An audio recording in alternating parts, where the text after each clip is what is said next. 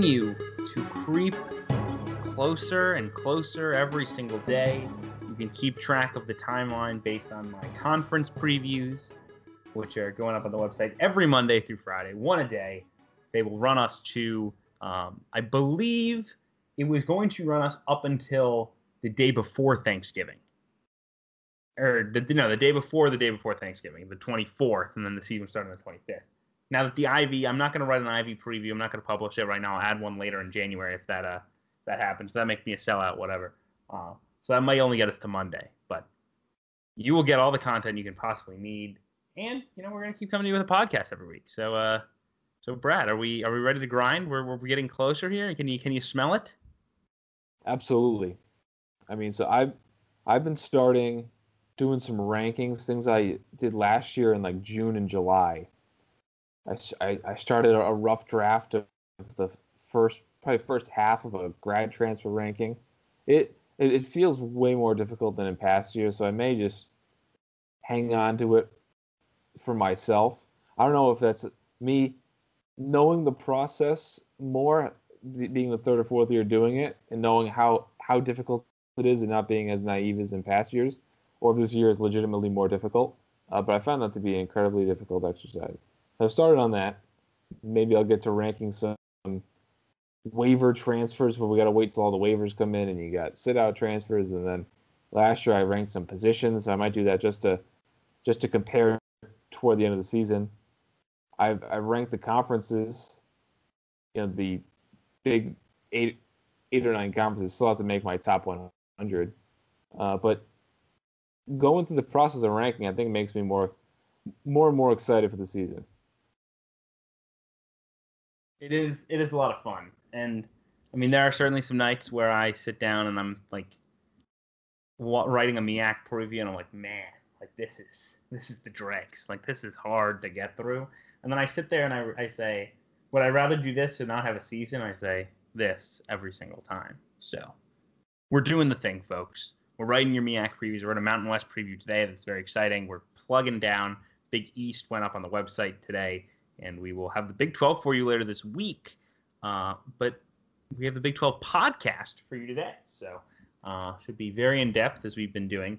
Um, hopefully, my picks in the uh, Big 12 are better than my uh, Big 12 football picks on the uh, Bovada Sportsbook, which have been I've been getting killed every single week. I have no feel for Big 12 football. It is unbelievable to watch um, my my flailings and failings. But uh, regardless, hopefully I have some good predictions here for you in the Big 12. But first, uh, we do want to mention, because we haven't mentioned it before, the uh, Wichita State situation. Uh, obviously, Gregg Marshall under internal investigation after a um, really some some heinous allegations of player mistreatment. Um, and I, I don't really know how much there is to say on just like the morality of the actions. I think we both agree that like you just can't do it. Wait, uh, what? What now? You can't punch people? Uh, I don't believe so. Since when? I know. These people are getting soft. It's just his coaching style. People are soft. That was that was diabolical, I think, of him to come out with the the second statement, because I think it was just in order to provide the plausible deniability to get his buyout money, right? Because they're gonna want to fire him before they can conclude the investigation, I think, right? So if he just denies and doesn't admit to anything, then they may have to cut him a nice big check. Um, so, so savvy move on uh, Marshall's part. I don't. I don't actually think he's getting fired. You you don't think so? No. I thought so. I so I didn't think he was getting fired when it was first released, and then Goodman's story came out, and I was like, man, like there is they, they can't they can't do this thing, right? And, and and then I thought about it more, and I saw how Wichita didn't suspend him, and I said, you know what, he's gonna stay, right? I think you have to understand like the institutional context. Um, yeah, but Indiana fired Bob Knight. Yeah, but Indiana fired Bob Knight under a lot more pressure. A I, lot more pressure. I guess with the whole elections and Right. coronavirus. Yeah, you know, nobody give nobody cares. No, and people in Wichita will live with it. They'll publish an investigation. They'll say he needs like sensitivity training. He'll be suspended a game or two, and then he'll you know he'll move on. Charles Koch runs that university, and he is very uh, he he he so he's a big right wing donor for those that don't know. He's big uh, anti the cancel culture. They'll just frame this to be the cancel culture, and that's what they'll do. And what's crazy too is they got they got a commitment from Sterling Gaston Chapman. I think one day before all this stuff broke. Think think he might he might want that one back. Um, and then they have two guys, Isaiah Chandler and Josephat Bilau, who are two of their reserve bigs. Chandler's been like a fringe rotation guy, and uh, Bilau redshirted last year. And those those guys were mentioned in either Goodman's report or in, in, subsequent reports as as being mistreated, and they're they're they're both still in the team. So puts them in, in, a really weird spot too. Um, and it's it's weird because you know they, they had that that mass exodus in the spring. You know, what's going on with with uh, Wichita? But then they uh, rebounded nicely. They got Dexter Dennis to come back, Tyson Etienne to come back. Morris Udeze, who looked like he was gone, right? He uh, reverts back by his, best option. He's going to start at center. They get Alterique Gilbert on, on a buy low, which I think will be, be a solid starting point guard for this uh, NIT sort of team. Um, you'll, they'll be a solid team. They'll finish top top five in the American probably. Uh, so so it looked like they uh, kind of reverted the ship, and you know, maybe some of these JUCO guys work out, and, and it could be a little bit better. Um, but now, now, I mean, who, if a, if if Wichita goes and fires Marshall,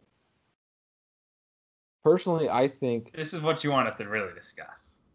I think they'd be ripe for a nice parachute. Right, a, a coach who maybe is feeling the hot seat and has a good year this year, and then looks to bounce because Wichita State is a very unique job where they're they're recently moved from mid-major status to closer to high major. Right, they're they're in the American. They're one of the better programs in the American. They're always going to finish ne- near the top of the league in that top five or six of the league.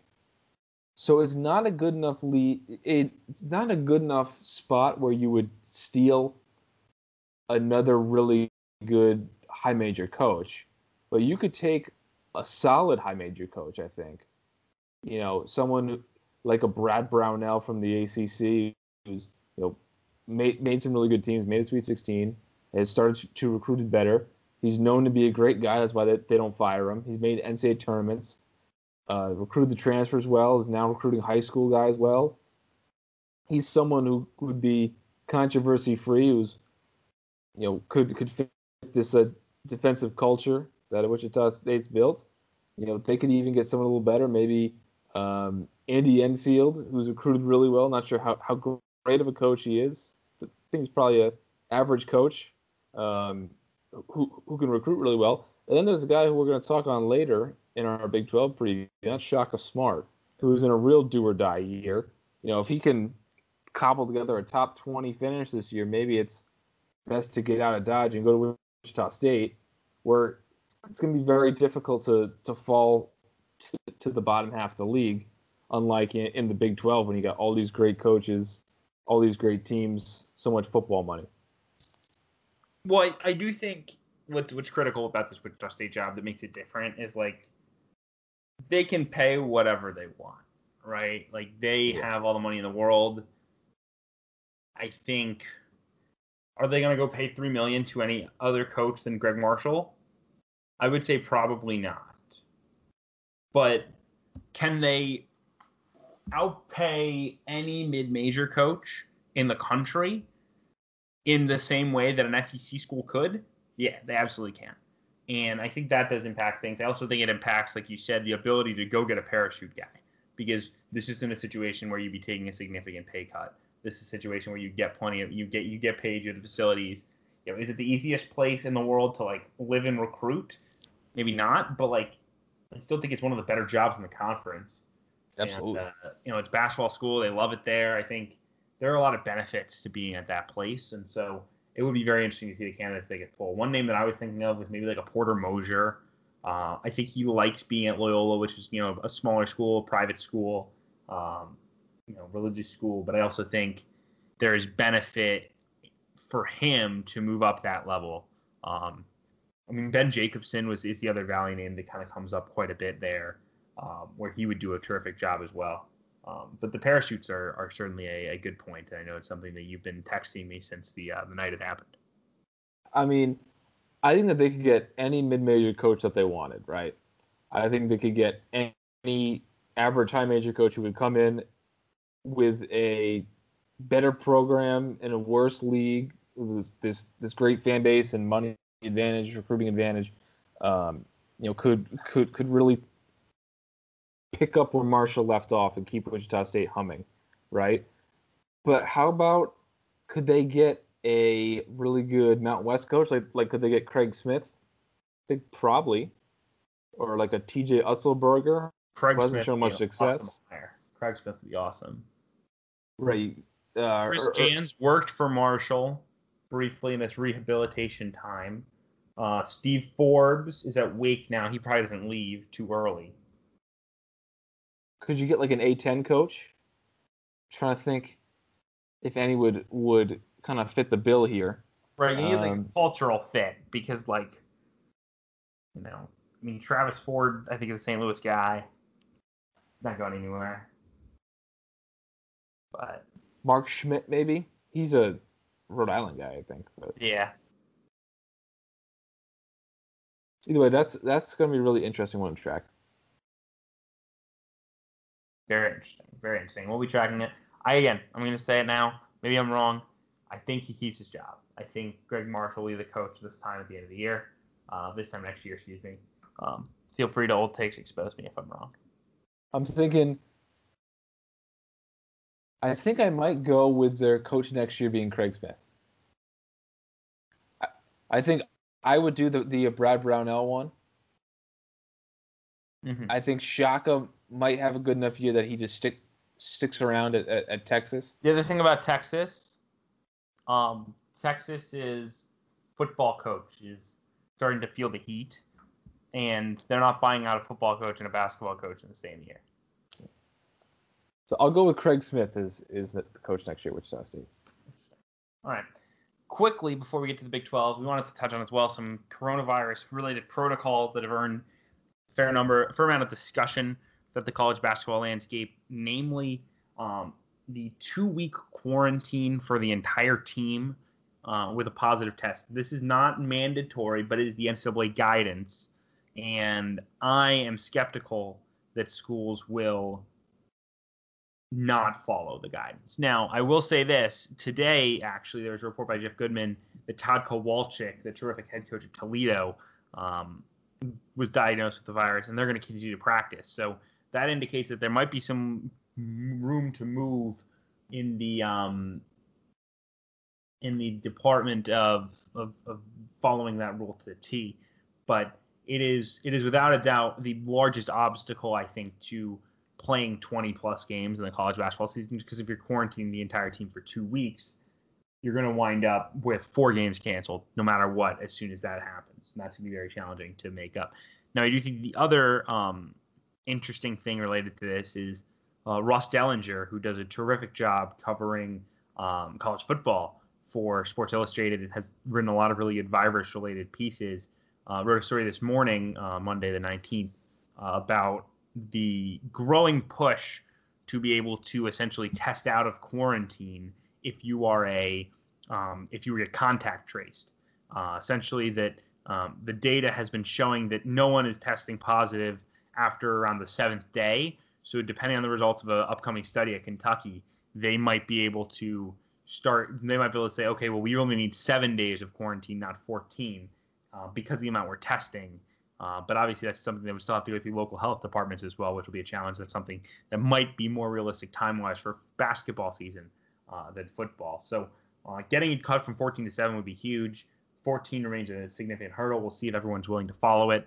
Um, but regardless, I think it's just an interesting thing to keep an eye on. And Brad, your thoughts on the uh, the entire quarantine situation.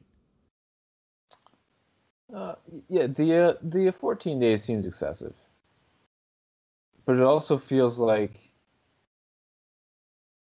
feels like it, it would be very hard to get away with doing less, right? Because you're just gonna play your next game, and then someone's gonna be like conspicuously absent, and you're gonna have to try to say that they have the flu or something, or you know, make up that they have a negative test, or you know, it, well, it just feels like like they're gonna have to kind of bend to whatever the guidelines are, but with the daily testing. I guess maybe cross your fingers nobody gets it, but it seems like the the NFL's had what two two different teams have positive tests. College football is getting about one sixth of its schedule wiped every week, right? Yeah. And then about so that's mostly contact tracing, or is that only half contact tracing? So it's hard to say for sure. Early on, there was a lot of exclamations of essentially what would happen would be like two offensive linemen would get it, but then they live, they, their roommates or you know friends with you know several other offensive linemen. So you'd have two or three cases, and then you know six more contacts on the offensive line, and a team usually carries 12 offensive linemen. So now you only have eight, you only have four offensive linemen left, and you need five to play. So then the game would be canceled, even if you only had two cases because of the contact tracing. Now there have been some legitimate outbreaks, like Florida, for instance. Um, yeah, for Florida uh, had 20 cases. Baylor had 28 cases during the season. Memphis had 25. So it, there have been some legitimate outbreaks inside of teams, but there have also been the contact tracing concerns, without a doubt. And, and basketball has you know, 11, 12, 13 scholarship guys. Think that makes it easier to avoid positive tests, right? Because there's just more more potential guys who can get it in football and more guys who can spread it.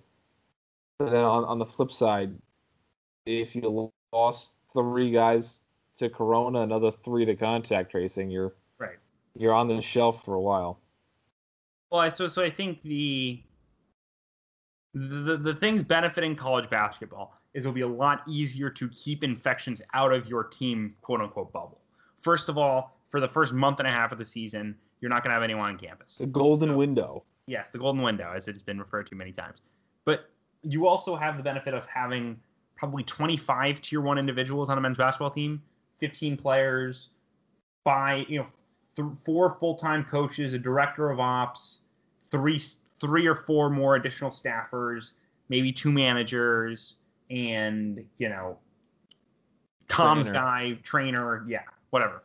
So 25 max, right, for your tier one. Um, so so it's a lot easier to keep it out than the football, which is like 150 in tier one. Um, and the other thing that I think will be a sneaky benefit, and this is probably not like the the politically correct thing to say, is like college basketball players will have just survived an entire semester on campus.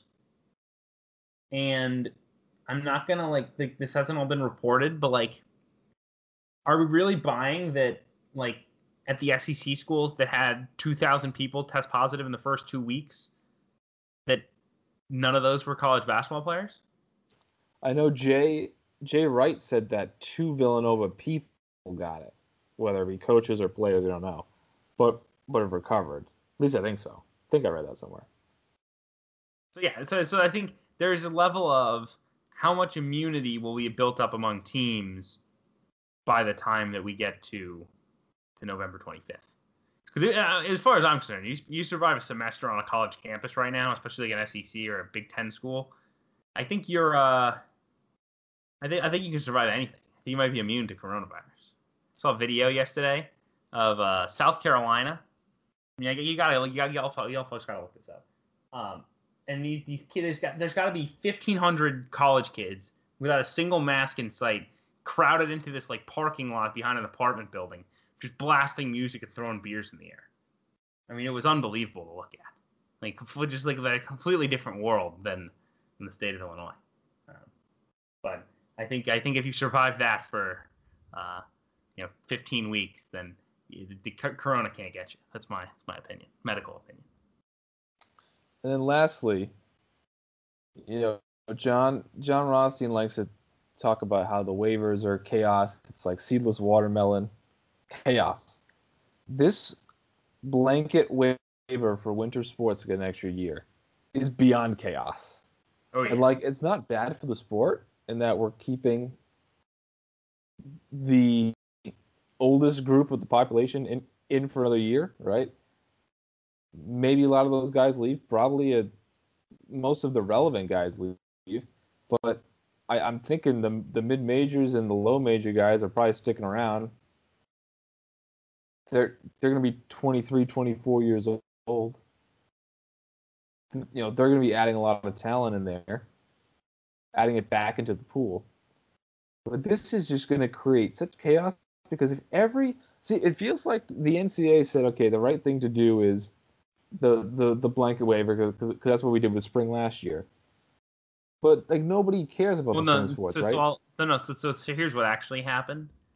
So, a bunch of athletic directors at schools that were going to play football this fall banded together and fought for blanket eligibility for all fall sports athletes, so guys don't um, opt out. so that football players wouldn't opt out. Now Right. they didn't say that. They they advocated as oh everybody's fighting through this you know unique time and oh you know maybe you know it's unclear whether teams will be able to play in the spring and whatever. But it was really just like we don't want the football players opting out. And but once once once they went down the road with football, and again the the the the, the, the majority votes in that that that realm are going to be football votes. Um, then then basketball players sitting here like, okay, well football's playing its season but has the blanket eligibility, so we, we better have it, right? And that's what the basketball coach said. So that their AD, and their ads, their ads were like, well, I guess we have to do this, and they like told the uh, the, the board of directors, all right, we got to do this, and here we go. The oversight committee, I think is what it's called. Right, but even when they released this, right, no one sat down and just played a little, a little five minute game of, of what ifs, right, of, of scenarios.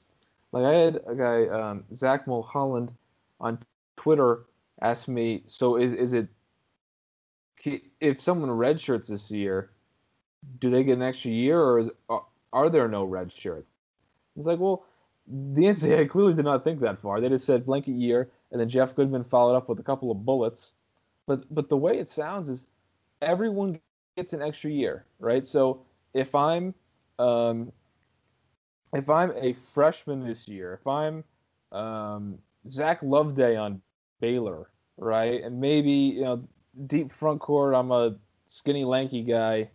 They're they're gonna redshirt me. So then I get an extra year on top of the redshirt year, right? No, so so so so this is where this is this is I think the the gap. It is not an extra year. It is a this year does not count. That is how I've taken understand. So there's no point in redshirting, right? So if if Mark Vital or, or no, we'll uh, take someone. Yeah, if if Loveday redshirts this year, he doesn't leave with five years of eligibility. He Right, so- leaves so with the- four. So there's no point in redshirting. So Correct. that means, but but there are still sit out transfers this year, guys who are required to sit out. So they are losing a year, right? So like that's why Holland Woods chooses to play because he was a sit one play one. It was like okay, I I could have this one year where I'm going to be the backup to Remy Martin, or now I can have two years. One is the backup, one is the starter. So I'm clearly going to take playing two years or playing one year and sitting a year. But so now does every sit out transfer? Are they going to now file for a waiver because this year doesn't count for them? But however, the year does count for the freshman, right?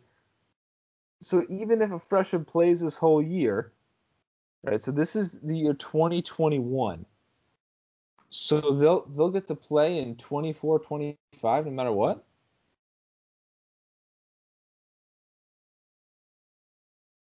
Yes.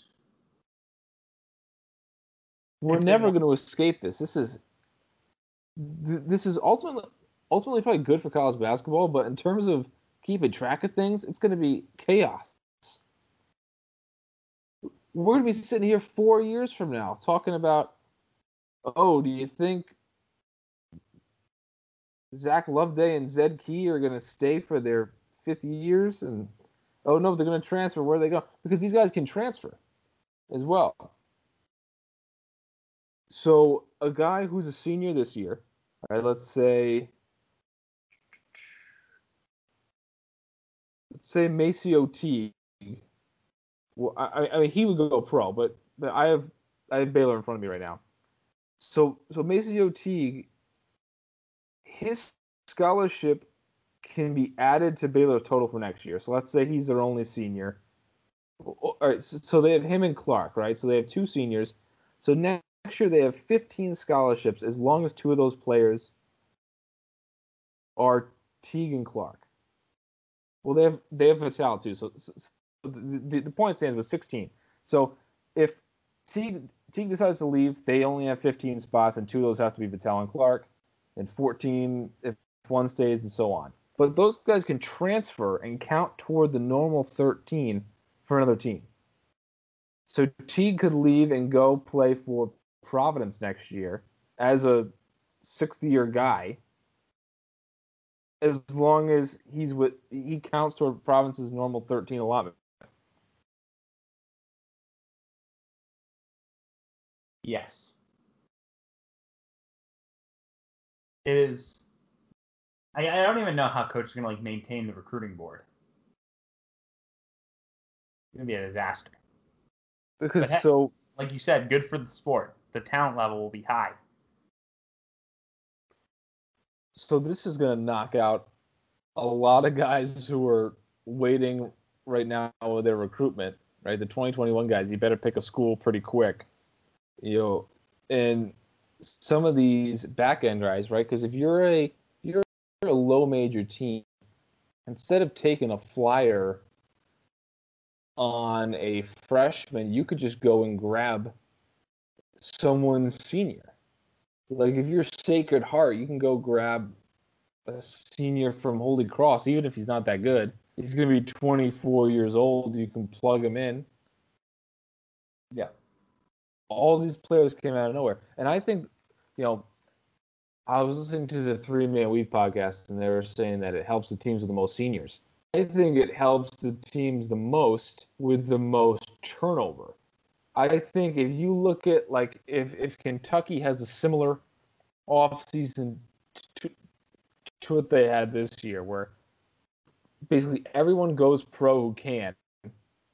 You lose one or two guys off the back to transfer, and none of their seniors come back, and and they only have one or two returning guys. They have the biggest brand in college basketball, biggest platform with playing time at every position that they can just pick guys out of nowhere and build like a, a, a super team of the, the best guys who couldn't really go pro. Because we saw this year, a lot of guys chose to come back to school with, with a late deadline because of the uncertainty. They didn't know if they were going to get, get a pro contract or not. That uncertainty with how the pandemic is going it's probably going to still be there next year. So I think you could see the, the big brands, the teams with a lot of turnover, maybe Memphis that, that could lose a lot of guys early, Kentucky, maybe even Duke. Um, you could really see these guys loading up. So I will say, I think I think if you have seniors who are indicating very clearly, um, that like they want to stay, I think I think the biggest thing is you need clarity if you're a coach, right? Like if you have the senior laden team, like this is your year, you need to know early that your kids want to come back or they do not want to come back, so you can go recruit.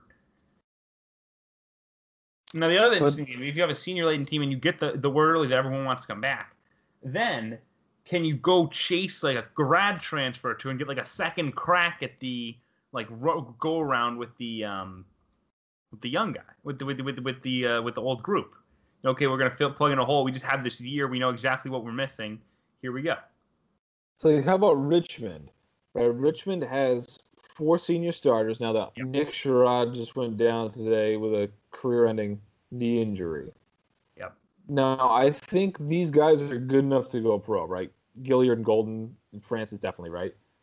But you know, say that it's it's uncertain, or or or that they had a strong year and they think they can come back and you know move it forward. Then Richmond would have 17 spots and they still would have if if, if everyone else comes back, which probably pe- people would be bailing, they would still have two spots to go get a grad transfer to essentially replace Nick Sherod, and you know maybe they could get a really good one, or or not even a grad transfer, but you know one of these seniors that are uh, floating in the wind. Well, that's the other thing is with the uh, the immediate eligibility, it's just going to be even crazier. But I'm excited for this offseason, man. We're gonna have so much so much work to do on this podcast. It's gonna be unbelievable. I know I know that you're antsy to start the Big 12, so you want to uh, you want to get going? Well, well, otherwise we might be be be be recording this thing. It's gonna be like a three-hour marathon. But let's do the thing. All right. Do we both agree at Baylor at one, or do you have Kansas? I have Baylor, but I have Kansas very close behind. Okay. Let's start with Baylor then. I'll give my rundown. Um, they were awesome defensively last year, and they were awesome offensively last year. Right? I mean, they, they were just terrific. Uh, really on both ends. I think, um, you know, Jared Butler's emergence obviously like was a game changer, and I thought we we thought that he had a a good chance to have a really good year, but I don't think we expected him to be as good as he was. We didn't expect MaCio Teague to make the impact he did. Uh, I do think they're going to miss Freddie Gillespie like quite a bit. Absolutely. I mean, he was, I think, really one of the more underrated players in the country. He defended the rim. He could, you know, switch defensively, which was really big because Tristan Clark could not switch. Um, he could, you know, play on the play on the perimeter a little bit, you know, dribble handoffs and things like that.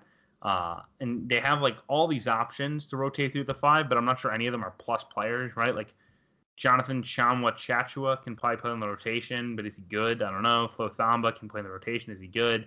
Dain Dainja is probably 10 minutes. Is he good? I don't know. Clark was really up and down last year coming off the ACL. He's a very different player from Gillespie, but he's a dynamic offensive talent if he can get going. Um, so I think that's the main concern with the Bears. On the plus side, I mean, you have to love what, what they continue to bring in. Um, you know, they essentially don't don't lose much in the backcourt, and then they add Adam Flagler, you know, very very talented kid um, who was terrific at Presbyterian. Uh, we mentioned him in the uh, Caleb Daniels discussion on the Big East podcast, but uh, he's a guy that I think will make a significant impact. Like T, a really good shooter. Um, they also get a breakout from a guy like Matthew Mayer, who was a pretty key player for them last year uh, in the rotation.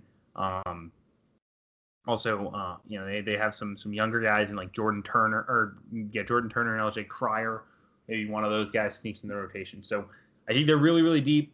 I think we've, um, at this point, certainly established the, um, we, we've certainly established that, you know, Scott Drew is a really good coach. Like any questions of that are gone. Um, and I think just at the bottom, at the end of the day, you know, it comes down to how they replace that center position, um, and whether they can stay healthy. Because otherwise, I mean, it's they, they feel as safe of a top 10 pick top five top 10 pick as it as you could find potentially right, so i i have baylor number three right now and it's crazy to think about you know around this time last year i remember having them i think they had like nine or ten and they lose mario kegler yeah who was a solid player combo forward average double figures was looking to be a key, key piece for them he, he he allowed them to go small the year before. Uh, you know, he, he was uh, pretty valuable, and I was very concerned with that. And, and I moved them down, I think, to like 15 or 16, and they end up, you know, being terrific. The the defense with the addition of Davion Mitchell and uh, MaCio Teague um, really made them really really dynamic. Um, they have they have guards who can score. Defense is terrific. They have you know, one of the most fun players to watch in Mark Vital. So powerful. He rebounds, he defends, he's versatile. He's just someone who who everyone wants on their team. He's a nice six man type. Score the ball if he get gets a little bit. I think probably next year is when you'll see him him be a double figure scorer the consider better the center position is really the, the, big question mark. Can Tristan Clark right when when when Clark had his abbreviated sophomore year and he averaged 15 points, six rebounds, and two and a half blocks. Even when it was a promising freshman, or seven and five.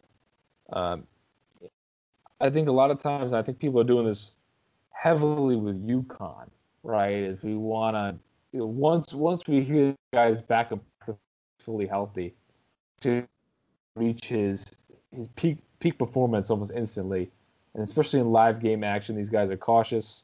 You know, they don't want to re-injure themselves. They're still kind of feeling it out. I think you got to give them some time. I think a year removed, and hopefully a, a year healthy for Clark, we'll see more of sophomore Tristan Clark than we did of a junior Tristan Clark. But I mean, even the guys behind him, there's very little pedigree here in terms of production. Uh, is a, a great recruit, but big men have stronger learning curve. I think he's a top 75 recruit. So those guys are pretty hit and miss. Tom has been in the rotation as a freshman, kind of fell out a bit this past year when they were a lot better. And then Tchamwa Tchatchoua is uh, really just a dart, right? Just throwing a dart there. So it's really got to be Clark. Uh, unless you think that we're going to get some mileage with a small lineup with maybe uh, Vital at the five and Matthew Mayer at the four or something. But I think Baylor being an elite team is really going to depend on on the center production. I think we'll get a better Tristan Clark. And I think that that other 15 minutes a game when he's not in, I think that Dainja Tombola and Tchamwa Tchatchoua can, can piece together a 15 enough that makes Baylor a number one seed. Yeah, I think I agree. Bovada has uh, Baylor as 11 to 1 to win the national championship. That's the fourth best odds in the country uh, for those of you that enjoy our, our gambling choices. Uh, I think that's decent uh, if you can get it. Uh, I think Flagler is an also an interesting X factor. Um, I know you mentioned him kind of in that six man role. Guys, guy made 108 threes at a 39% club as a freshman. And look, I get that it was a Presbyterian and no one knows where the hell Presbyterian is or if they're any good, but I don't think people quite understand that they won 20 games that year. And winning 20 games at Presbyterian is literally like winning the national championship anywhere else. The previous the, the, the previous coach, so Dustin Kerns spent two years there, won 11 games and 20 games. The previous coach went 5 and 25, 11 and 20, 10 and 22, 6 and 26, 8 and 24, 14 and 15, 13 and 18, 5 and 26, 12 and 27, or 12 and 17, excuse me, 5 and 25. I believe I read that like one of the main reasons they tried to become D1 in athletics and at football is like they needed the enrollment boost. Like, is a tough ass job, and like the fact that that Dustin Kerns won there is crazy, and the fact that you know they found a guy like Flagler is huge. Um, so I'm not sure I'm buying all conference level buzz. Like I just don't think that's like a reasonable expectation. But he was a legit, you know, he was the best player on a 20 win Big South team. So we shouldn't just kind of ignore that because the best player on a 21 Big South team the last time was uh, MaCio Teague. Absolutely, and the Big South has uh, produced a lot of talent. We'll see the guy who's a consensus number one grad transfer this year, Carlik Jones from uh, Radford. Uh, we'll see how his career at Louisville turns out. But on to team number two. That's the Kansas Jayhawks, number one in KenPom last year. Kevin, where does Bovada have uh, Kansas's championship odds? Uh, they are 16 to 1. That they're straddling Michigan State and Duke. See, I like See, I that uh kind of confuses me that a Bovada has Michigan State and Duke around Kansas because I think Kansas is one of the elite teams. I think that they're in in tier one with Baylor, Gonzaga, and and, Villanova for me. Um, now they lose their two best players, right? They're losing a dominant center in Udoka Azubuike, who could be an NBA player. Um, think think he probably gets drafted at some point. I think Baylor center from last year, Freddie Gillespie, is going to get drafted too. I forgot to mention that on Baylor breakdown. And and they also lose Devon Dotson, who's also probably off the off to an NBA contract, a dynamic point guard who, who didn't always shoot it great, but he was incredibly fast with the ball. I saw Mike Schmitz from uh, ESPN today was saying he, he's the fastest guy in the draft. So so those are two uh, pretty big holes, but this team has I I think a diamond in the rough waiting waiting in the wings. That's David McCormack, guy who's been stuck behind Azubuike. You know, no one really expected him to come back for his senior year. So McCormack could have been the starter last year. It gets pushed back a year, and you know, Bill Self noted how, how good he was. He wanted to play McCormack and Azubuike together for, for, for that start of the season. They actually started 18 games together. Um, the issue was that they're both centers and, and they couldn't play together. But now that McCormack has that center position for himself, he's he's in for a major breakout. After having seven points a game in 14 minutes this year, think think he he could get up to like 15 or 16 points a game. And then you're going to surround him with a ton of talented wings. You're going to have one of the best defensive players in the country, Marcus Garrett, who maybe starting a point guard. He's going to just suffocate opposing point guards. He's so long. He's not a great shooter, uh, but but he's a better playmaker than uh, people realize, and obviously an elite defender. They're going to get another year from Ochai Agbaji, who last year was his you know his freshman year they broke his red shirt midseason. Last year's first full year playing with the team, averaged 10, 10 points a game and shot 34% from three.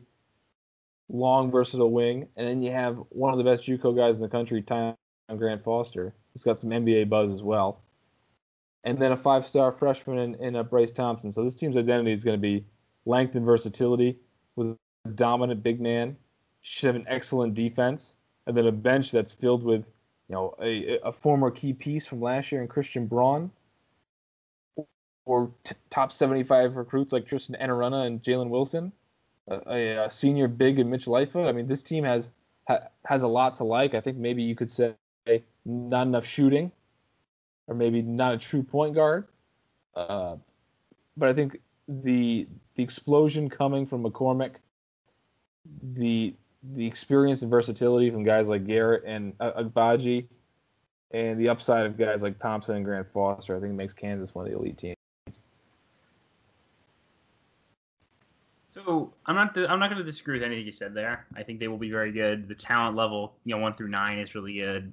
I know even people like uh, Latrell Jossell, who is like this underrated three star point guard that self took, and like, now when people watch the tape, like, okay, why the hell was he under? Why was hell he so underrated?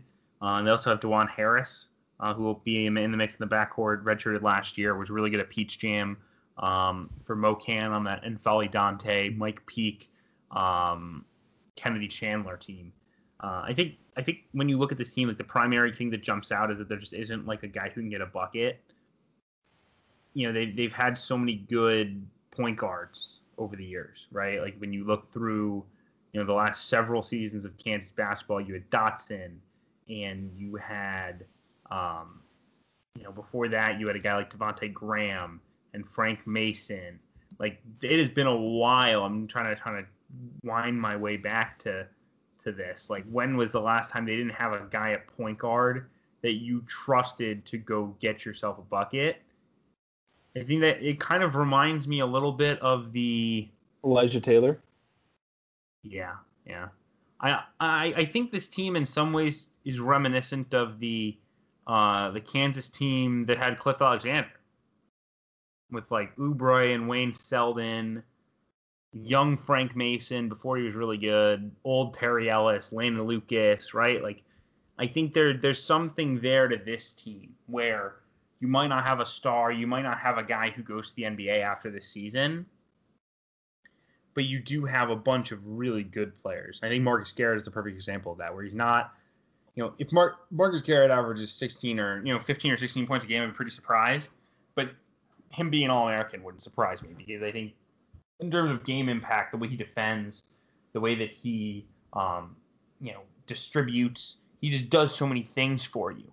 Uh, and I think that will be valuable. I think having both him and Grant Foster, who can create, uh, is, is an interesting look. And then you mentioned McCormack. I think he'll score, but I don't think he's he's not the presence that Doak was, right? Like Doak dominated the game, and I don't think McCormack will do that in the same way. So that's my major concern for Kansas. It's the reason why I think Baylor is clearly ahead of them. But I do think this is a top ten team without a doubt. It it speaks to I think Bill Self's, I guess, eye for talent and or development. Where when you throw, you know, when when they grabbed Agbaji, people were kind of confused. Oh, he's ranked too low, right? When uh, Marcus Garrett was a freshman and he was getting rotation minutes. You know, pe- pe- people didn't like him. He wasn't very good. He can't do anything, right? And now you kind of fast forward a couple years, and these guys are going to be all all Big 12 caliber players. And in the case of Garrett, he, he could be your best player. Um, and Bill Self's done that year in year out. You you mentioned with the point guards and dating back, I think this this was the Elijah Taylor team, right? Where they had Jeff Withey had that breakout year, and then went to the NBA as a dominant dominant center in college, where I think they made the Final Four at least. Yeah, Travis Releford had a big big end of his career after kind of waiting his turn, and they had um, him Kevin Young at power forward, who was a really good glue guy that they took as a transfer from I think Loyola Marymount. So Bill Self's always great at finding new ways to add talent, getting a guy like Dajuan Harris to reclass, finding uh, Christian Braun as an underrated guy. You know, he's just proven to really get the most out of these kind of fringe pieces and fitting them into the roster. Yeah, no, uh, without a doubt, agreed. Uh, and it'll be interesting to see, particularly a guy like Jossell. He's the next guy um, because he could be uh, a really a steal. Because I think I think he was literally Kansas might have been his first offer, like something ridiculous like that. Uh, which I think again speaks to a guy who trusts his eyes, which is always really really fun. Um, any other thoughts we have on Kansas, right? Like I think they just have so many pieces, right? Like Enaruna is like a useful-ish rotation player as a freshman. Christian Braun was really really good as a freshman. Like I think people kind of forget about Christian Braun because he's kind of a forgettable player. He doesn't do anything like at an elite level, but like the guy hit 44% from 3 was, you know, steady on defense, did his job. And that kid in like 2 years, we're going to be like how the heck is he still in college? And he gets another year. So he's going to be like a 25 year old, like running around draining threes, averaging like nine and a half points a game. I'm so pissed. I think just one interesting thing is when when you're pulling out their their top nine. Um, if anyone had Silvio De Sousa as the backup center, which I didn't, uh, that's that's gone. He's out. I think he could actually be a solid player for another high major team. and Maybe average like seven and eight or something. Yeah. Um, but Lightfoot will be the backup center probably. I think Dajuan Harris is probably playing as a backup point guard. I think you mentioned Braun is definitely in the mix after how he played last year. So that leaves one spot in their top nine between Jalen Wilson and Tristan Tristan Enaruna. And these are two guys with very high pedigrees, great recruits, long athletic, versatile guys. Which which one of those two do you think sneaks into the top nine? I think I would probably bet on Enaruna. I mean, he played 11 minutes a game this past year. Like the numbers don't jump, but I think he will um, I think he will be like a good player for them in time. I think Wilson not getting a year to play and then having kind of this disrupted summer doesn't help him. He's a guy you could wind up seeing on the uh, the transfer block. Absolutely. Think. Former Michigan uh, commit. Maybe we'll see him uh,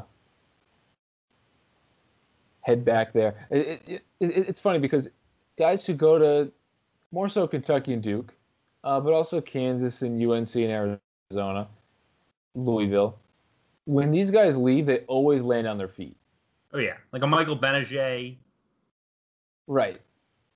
Semi Ojeleye, those guys go have great careers. But even guys like Lance Thomas, who leaves Louisville and, and, and goes to Memphis, right? Like it, it's a risk to go to these schools because you get recruited over and you you know. But even when you stink, you always find a, a, great spot, and then usually you're very successful there. Yeah. Like Akoy Agau too. Right. He he was hurt all the time. Like Marcus, but he Lee, always had an opportunity, no matter what. Like it was like, yeah. all right, you average four points a game. All right, let's line up the high majors. You want them, you know. Georgetown, SMU, back to Louisville. Unbelievable. Anyway, anything else on Kansas before we have to decide? Because I think this is the first real uh, deviation here. All right, I have West Virginia number three. Who do you have okay, number three? interesting. I have West Virginia as well. For me, this is clear. I was thinking tiers earlier, and I had Kansas and Baylor in tier one. I have West Virginia by itself in tier two. I think Texas Tech belongs in the tier, and it wouldn't surprise me if West Virginia winds up closer to tier one as a top ten-ish team. Oh, I have them them uh, top ten as well. Um, yeah, they, Oh, so they- there's a tier below you, like they're they're like like Kansas like six or seven, and then West Virginia ten.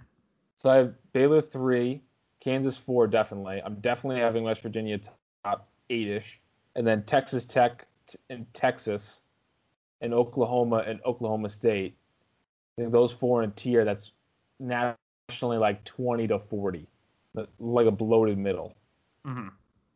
Uh, but yeah, so West Virginia last year, I mean, they were kind of slipped a little bit down down the stretch, if memory recalls. Uh, third best defense. And, uh, they're, they're going to lose a very good defender in uh, Jermaine Haley, who was like a glue guy on the wing. Really interesting player, had some point guard skills. Uh, couldn't couldn't really shoot, but had great size. He's gone, but you're bringing back your your twin towers with Culver and Tshiebwe, who are going to own, the glass. Miles McBride is on like everyone's breakout list. At, at, at times last year, he was a primary creator for for better and, and for worse. I remember the St. John's game down the stretch, he kind of folded a bit, but as a un, unranked type freshman, three star freshman, I thought I thought he was very impressive, and now everyone has him as a breakout. You get another year starting for Emmett Matthews, some some length on the wing, then you have a million on the guards who, who have been around forever. Um, who, could slide in there? These uh, JUCO guys like a Sean McNeil or Taz Sherman, who are in their second year in the program.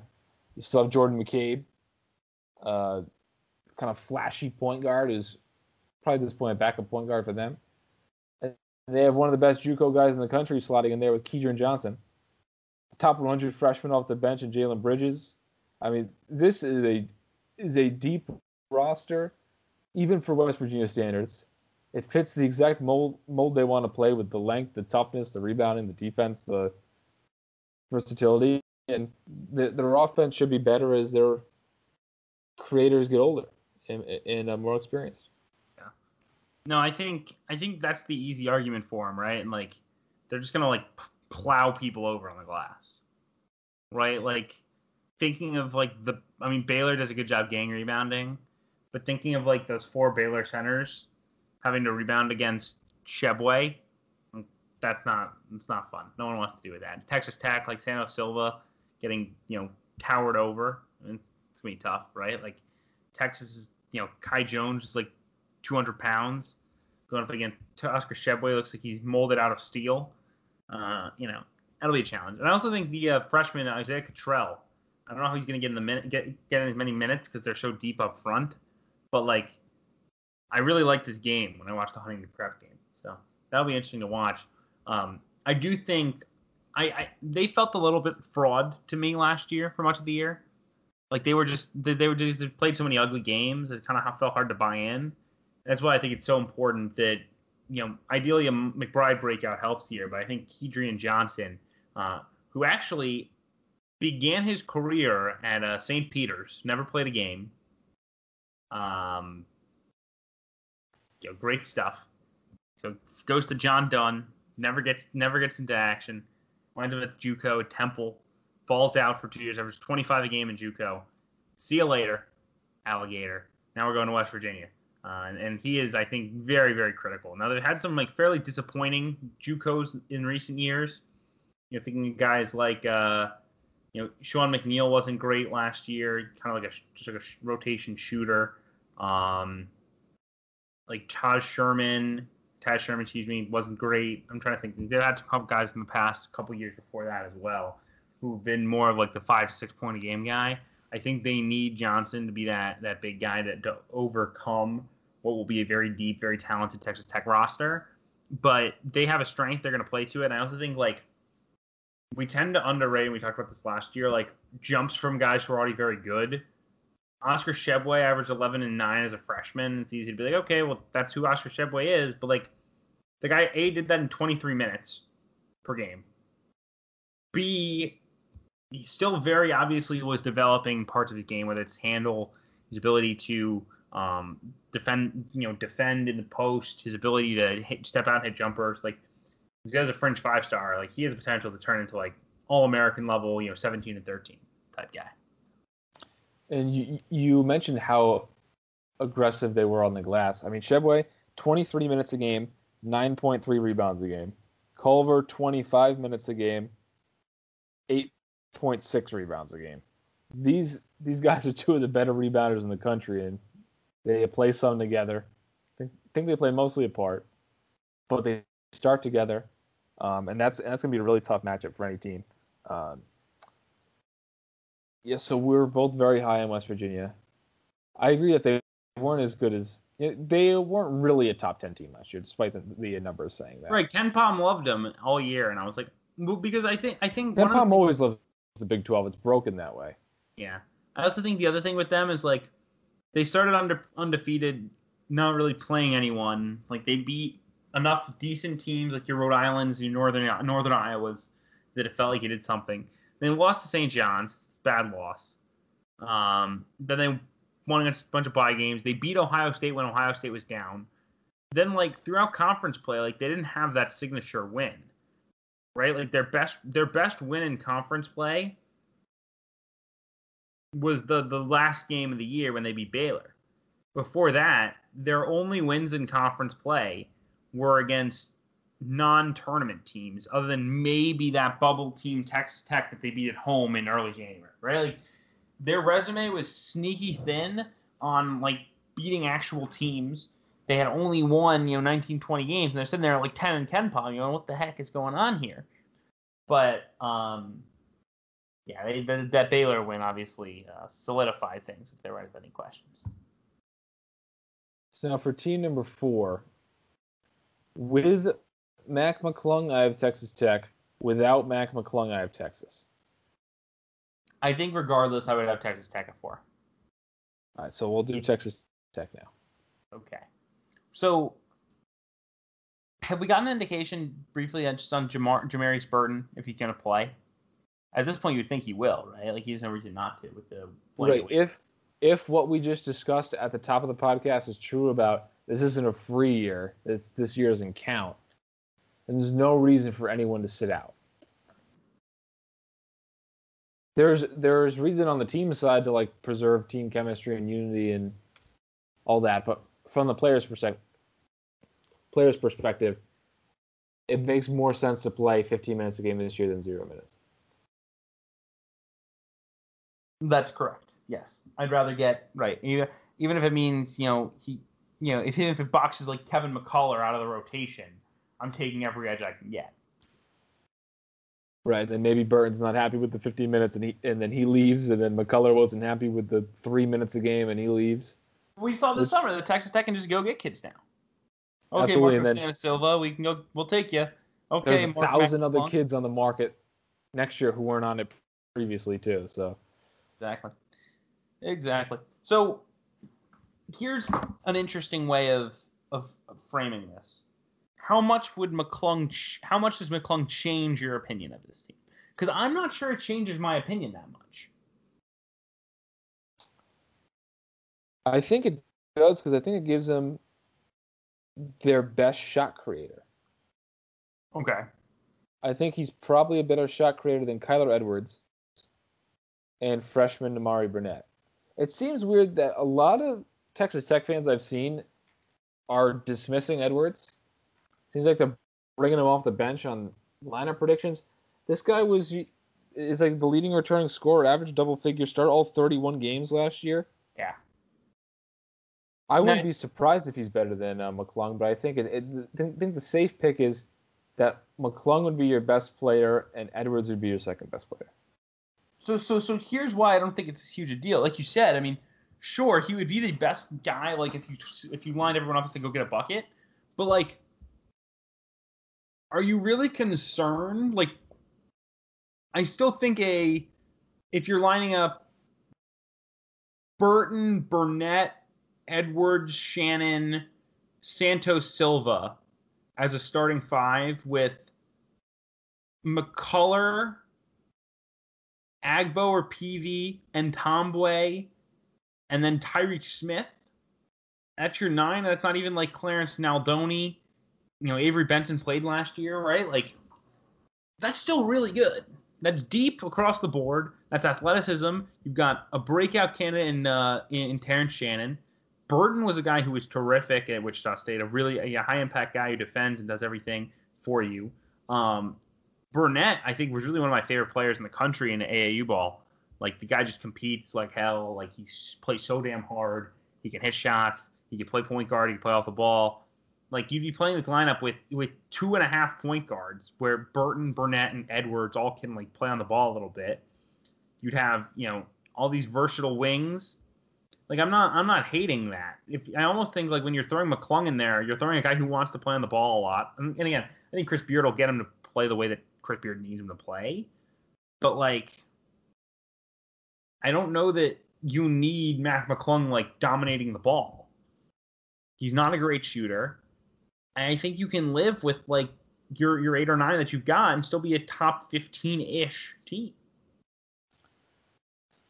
Yes, uh, when when I made the Texas Tech over Texas with McClung out McClung, I I had considered that Burton would would redshirt. I think I think you're right with with Burton in there. I think Texas Tech um, is is better than Texas even without McClung. I think they're right around the top 15. Um, I don't feel great about it because you know people were so high on them last year with the trust Chris Beard and everything. I thought the roster last year was legitimately talented. Um, the, the KenPom looked good, but it just didn't click. They they they didn't generate enough offense, and they're losing. You know, a really good shooter and a really experienced guy, Moretti. You're gonna lose a, a big and Holyfield who who is a lot more more versatile and mobile than uh, Santos Silva. We'll see if they can adapt a different way. It just feels like this team, and we we touched on this more in, transfer season. Seems like the the pieces don't fit great. Right, we have a lot of scoring combo guards. We're a little light on shooting. A lot of athletic wings. Feels like that that that there's a lot of overlap, not enough shooting. And then how do we think that the defense is going to be?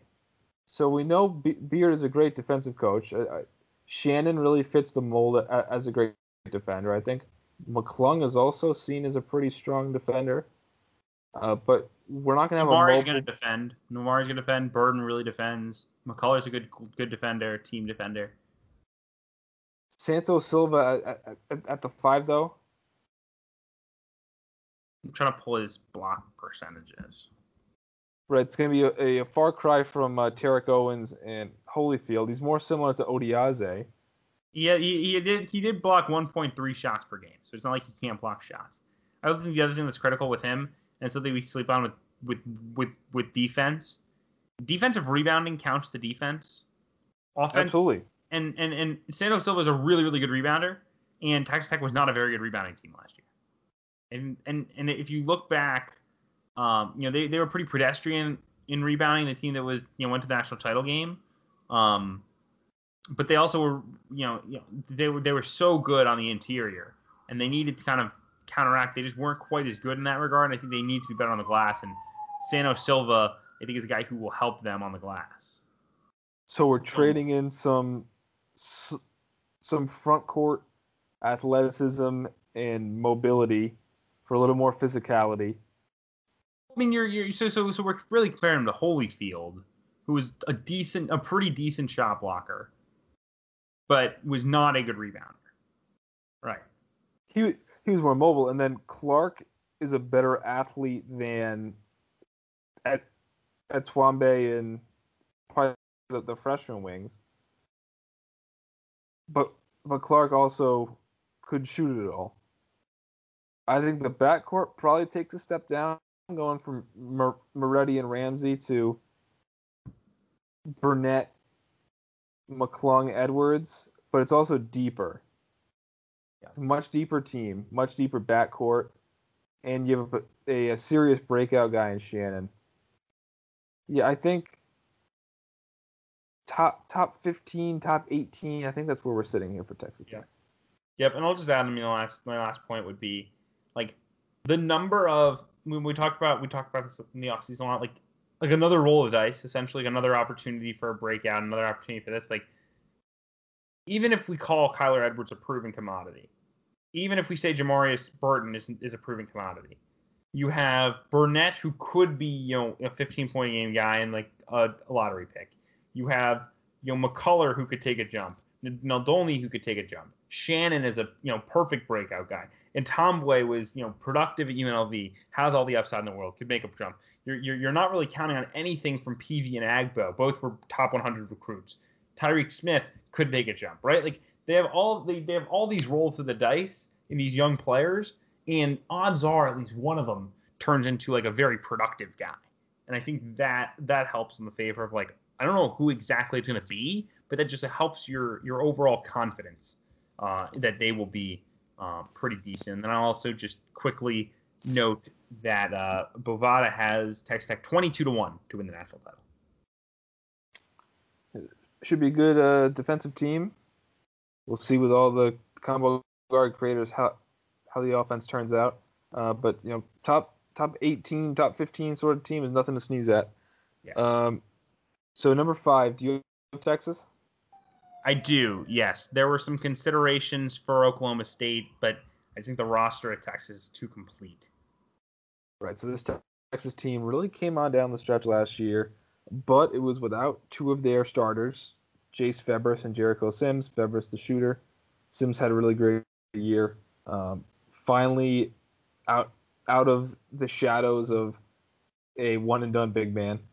Um, he had a really good year as a rim running, lob threat, roll man sort of center. Um, so those two guys are back. We'll see if they can um, build on the strong end of the season. Their backcourt is back with senior guard Matt, Matt Coleman, who's a very good point guard. Courtney Ramey has been disappointing, but as a top 50 recruit, playing off the ball, we'll see if he can kind of revert to form in year three. And then you have Andrew Jones, who's still coming back from having cancer, but uh, was per- pretty productive last year, uh, considering where where he was with the illness. So there's some some depth. There's some quality depth. The difference making for Texas and why you would be higher on them is in the front court. You Sims back for a senior year. Getting a five star, one and done type in Greg Brown, who's a fantastic athlete who, who, who can also hit shots. And then off the bench, you have a guy who, who's on a lot of people's breakout list in Kai Jones, who is a super skinny big man who has shooting potential and can really protect the rim. Um, so you have a really, really strong top seven or eight ro- top seven or eight man rotation, one of the tops in the in, the country just on sheer talent alone. And I think Bart Bart Torvik's uh, T rank site looked at it, and no team has ever had this much uh, raw recruiting talent. Um, everyone on this team is a top is a former top 100 player, except for Brock Cunningham and, and Royce Hamm. So Cunningham actually came came on down the stretch last year and gave them some some good minutes, and Hamm occasionally get some center minutes as well. But that is 10 or 11. Yeah, it's it's 11 guys who are former top 100 recruits. Yeah. So I think the thing for me that's so challenging with Texas is, and, and I think it's important to try not to anchor everything based on last year with teams, but like we can't forget that Texas was on February 15th, like on the fringes of the NIT. They were 72nd in KenPom. They were four four and eight in the Big 12. They still had some tough games left. They had just lost by 29 to Iowa State without Tyrese Halliburton. And that was like, all right, I don't know how we're doing Shaka again. Like he's got to be done, right? And then they turned around and they had a pretty favorable stretch of schedule where they had um, TCU and then Kansas State that gave them some confidence. And then they beat West Virginia at home, which was a big win. They won on the road at Texas Tech in a game that was really close down the stretch. Texas pulled away late. And Oklahoma, they beat by one. I think on a buzzer beater, if I recall correctly. They trailed, yeah, they, they Texas was down by two with seven seconds to go. And then Banked they, it in, right? Yes, as I recall it. So they win those five games, and all of a sudden they're running the bubble, and I was like, okay, there's a little buzz. Now we get Greg Brown, we're running it back, whatever. But I think it's important to remember, like that team was kind of like us against the world at the end of the year. Everyone was hurt. They were playing like Roy. They were playing. They were playing, as you mentioned, Cunningham and Royce Hamm, who really hadn't been in the rotation. Febres had been out, um, and and they they were just, they were just running Coleman, Coleman, Ramey, and Jones, and letting them hurl. And those guys who struggled from three for most of the season. This was a team that shot 33% from three as a team, 169th in the nation. Um, this is a team that that, and I think I think Jones shot like 47% from three in that stretch, and um, Courtney Ramey shot like 44% from three. So how how replicable is this? I think that's a reasonable question to deal with with with Tufts. Now I do like Greg Brown a lot. I think he's gonna be really really impact guy, very plug and play. I saw someone compared to Brandon Rush. I thought that was like an interesting comparison. I think Kai Jones is really Brandon Rush. Yes. Isn't Greg Brown like a face-up power forward? He's like a three. He's like a three who plays small ball four in this era. But Brandon Rush was six six and would have played small ball four in that era. I I thought he was kind of like poor man's Aaron Gordon. Okay, I buy that too. I think I think Brown is a little better a shot maker than Gordon. Okay. But not but, quite as skilled defensively. Proceed. Regardless. Like, I think he'll be a really nice player. I think Kai Jones breaks out potentially. That's really nice to have. Will Baker was another elite recruit you could roll the dice with. Jericho Sims was productive. But I mean, there. I mean, Shaka has not done a good job at Texas. I think we we've been kind of open about that. They had some really structural flaws of the team last year. You know, it's great to say, okay, we got all these returning guards who are you know experienced. It's great to have a senior point guard, Matt Coleman. But this is also a team that was, um, it's you know, one of the worst in the conference taking care of the ball. The one of the worst in the country at getting to the free throw line. They fouled a lot defensively. Like they had a lot of flaws. And I think that is the scary thing with Texas when everyone's just kind of like slotting them in, like the 18 to 25 range. Which feels like what they what people have done traditionally in a lot of years. You know, it's just like okay, well they're talented, and we got to fill some teams in. But I think there there seems to be legit buzz that I think is a little scary. Um, with a you know with all the concerns that I, I think still should exist that can't just be forgotten because they had a nice five game stretch at the end of the year. I agree. I mean, I I watched Providence beat the doors off of Texas um, in early December, um, and and they had a lot of kind of lifeless efforts like that. Febres is like one of the best shooters in the country who you're not scared of at all. Right? Like there are some some shooters like like Chris Jenkins is the first one that comes to mind, where like every time he shoots, you're like, oh crap, or, or like a Doug McDermott. Um, you, you're you you're holding your breath with every shot. Febres is the opposite. He, he has like the best percentage for someone who you have like no confidence of of, of the ball going in. Uh, and, and I think part of that is you know to, to what on the Big East preview we were talking about with Mama Mamukelashvili and Tyrique Jones and David Duke is that these guys who get minutes early in their career, earlier than they should, right? They they have a bigger role than they should. They become underrated because kind of that stench of when they weren't so hot uh, kind of lingers throughout their career. I I think Febres hit, has been hit with that. I think Matt Coleman certainly has been hit with that because Matt Coleman was actually very good. Uh, the numbers are very good, but also watching him play, he, he was really good in, in the pick and roll. I remember uh, maybe watching them play Georgetown, I think. Um, he had some like really nice passes to Sims uh, coming out of the pick and roll. Uh, that was like really expertly done. Uh, and, and, maybe that's just a small sample thing, and I caught him on a good day. But uh, I feel like that Texas has a legit point guard. It has guys who are legitimately upside. They have veterans. They have shooting. Think think that they have more shooting than they're being given credit for. Um, they certainly have athleticism. Mention the depth, and I think they're a big man core is really promising as well. So I think that Texas, for, for, for me, it, it is a top 25 team. I totally understand where where you're coming from, where it's going to be required to have a big jump in KenPom, kind of the, the magic of last year, and they're up against the world, you know, sort of uh, team. I remember listening to the Three Man Weave podcast recently. They had referenced that in terms of UCLA and brought up the Xavier team from two years ago, the team with Zach Hankins. Um, that ha- had a really strong push to make the NIT, and then everyone had them top 25 last year's preseason, and then they fizzled out. Um, it, it, it probably would have been like a two seed in the NIT last year. So all very valid points to look out for. Do you have Oklahoma State at six? I have Oklahoma. Interesting. Let me make my case for Oklahoma State. Then I'll let you make your case for Oklahoma, and that'll get us to six and seven. I think it's very close. I think it's possible Texas winds up dropping into this kind of five through seven tier. And I think there's a drop off after these two to three teams. I think the easiest reason to buy Oklahoma State is obvious. We've talked about it for a while. Cade Cunningham, he arguably will be the best player in the country. He is a six six six seven. I know he measured at six eight at Oklahoma State. I'm not buying that he's actually six eight. Uh, regardless, he is fantastic. You know, plays point guard. Uh, can you know really pair pair nicely with Isaac Likekele in the backcourt um, with this jumbo. You know, both guys six five. Both guys really physical. Both guys can defend four positions uh, to make this really you know impact defensive backcourt uh, that they will have, and you know they also have a lot of nice kind of complementary pieces.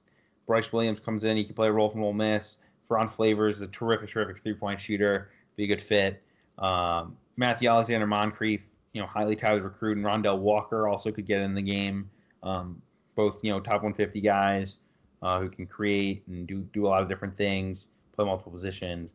They're a little thin up front.